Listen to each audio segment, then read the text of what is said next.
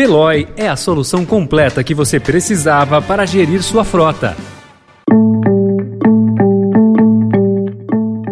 Olá, começa agora mais uma edição do Notícia no seu Tempo, um podcast do Estadão para você ouvir as principais informações do jornal. Esses são os destaques do dia. Proposta de equipe de transição de Lula desfigura o marco legal do saneamento. Polícia Federal prende quatro envolvidos em atos antidemocráticos. E com o orçamento secreto indefinido, Câmara trava a PEC da transição. Hoje é sexta-feira, 16 de dezembro de 2022. Estadão apresenta Notícia no seu tempo.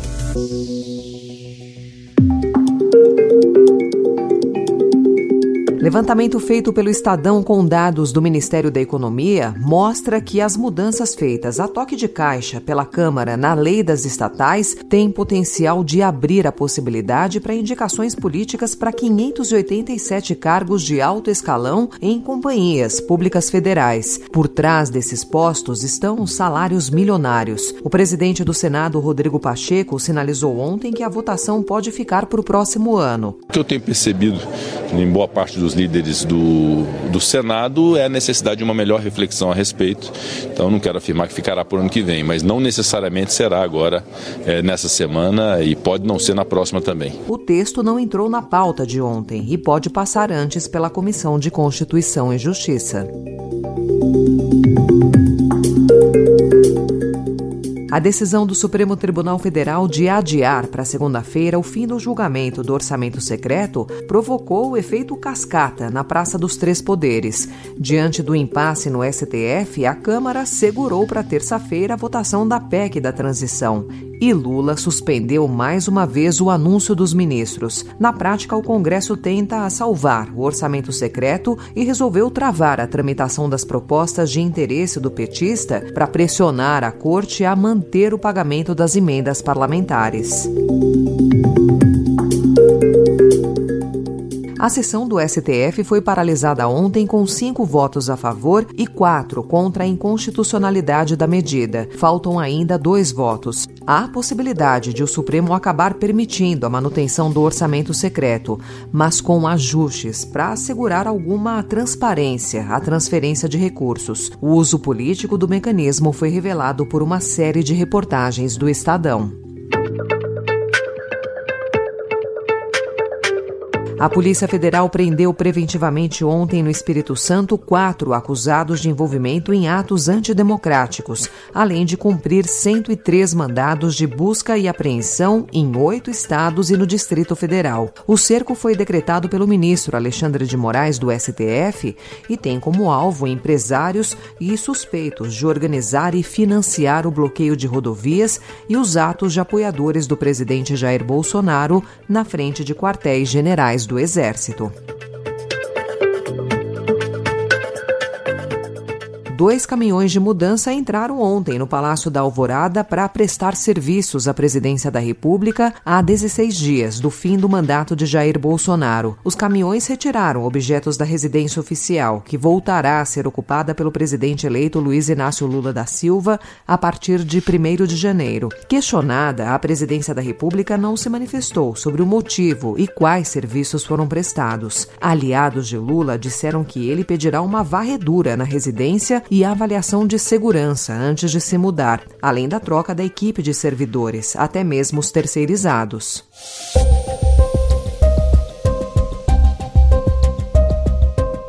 O Estadão também informa hoje que a vacina contra a dengue, desenvolvida pelo Instituto Butantan e em fase final de testes, alcançou 79,6% de eficácia. Os dados parciais animaram os pesquisadores, mas a eficácia final só será conhecida em 2024. No mundo, outros dois imunizantes foram aprovados para o uso. Um da farmacêutica francesa Sanofi, indicado somente para aqueles que já tiveram dengue e que só está disponível na rede privada, e e outro da farmacêutica japonesa Takeda, que aguarda a análise da Anvisa.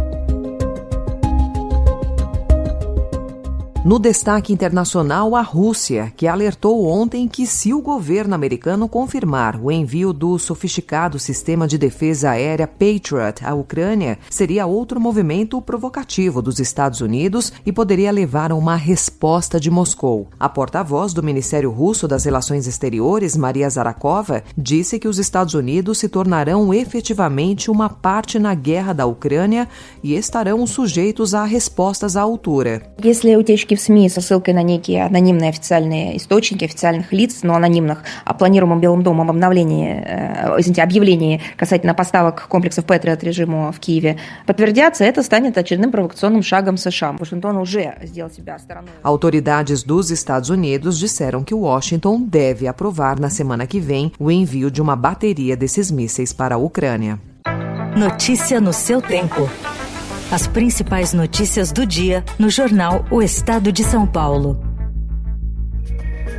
O Palmeiras acertou ontem a venda do atacante Hendrick, de 16 anos, para o Real Madrid. O valor da negociação pode superar 72 milhões de euros. O jogador fica no Alviverde até julho de 2024, quando ele completa 18 anos. A presidente do clube, Leila Pereira, disse que em reais é a maior negociação da história do futebol brasileiro. E no domingo, ao meio-dia, França e Argentina vão decidir a Copa do Mundo de 2022. Desconhecido de muitos, Lionel Scaloni aceitou em 2018 o emprego que os principais técnicos argentinos rejeitaram. Bueno, la ilusión es, es la de todos los argentinos, eso es evidente, eh, y, y juega, juega por ellos, para ellos, juega para sus familiares, juega para la gente y y estamos eternamente agradecidos de, de, de, del hincha argentino, el que hizo un esfuerzo bárbaro. Ele sacou coelhos da cartola quando precisou, deixou a equipe invicta por 36 jogos, ganhou a Copa América no ano passado em cima do Brasil, encerrando um jejum de 28 anos sem títulos e está a um jogo de levar a Argentina à glória.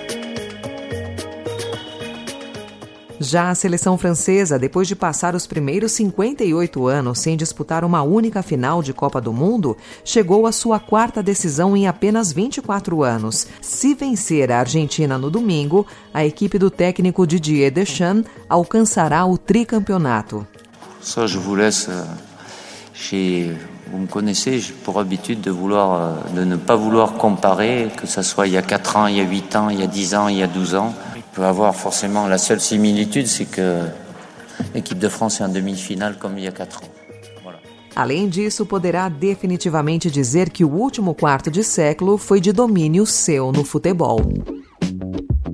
Essa foi mais uma edição do Notícia no seu tempo, com a apresentação e roteiro de Alessandra Romano, produção e finalização de Felipe Caldo. O editor de núcleo de áudio é Emanuel Bonfim. Obrigada pela sua escuta até aqui e um excelente fim de semana. Você ouviu Notícia no seu tempo. Procurando a rota mais inteligente para gerir sua frota? Veloy é a solução completa que você precisa. Acesse veloy.com.br/empresa e descubra um caminho prático e eficiente para a gestão da sua empresa.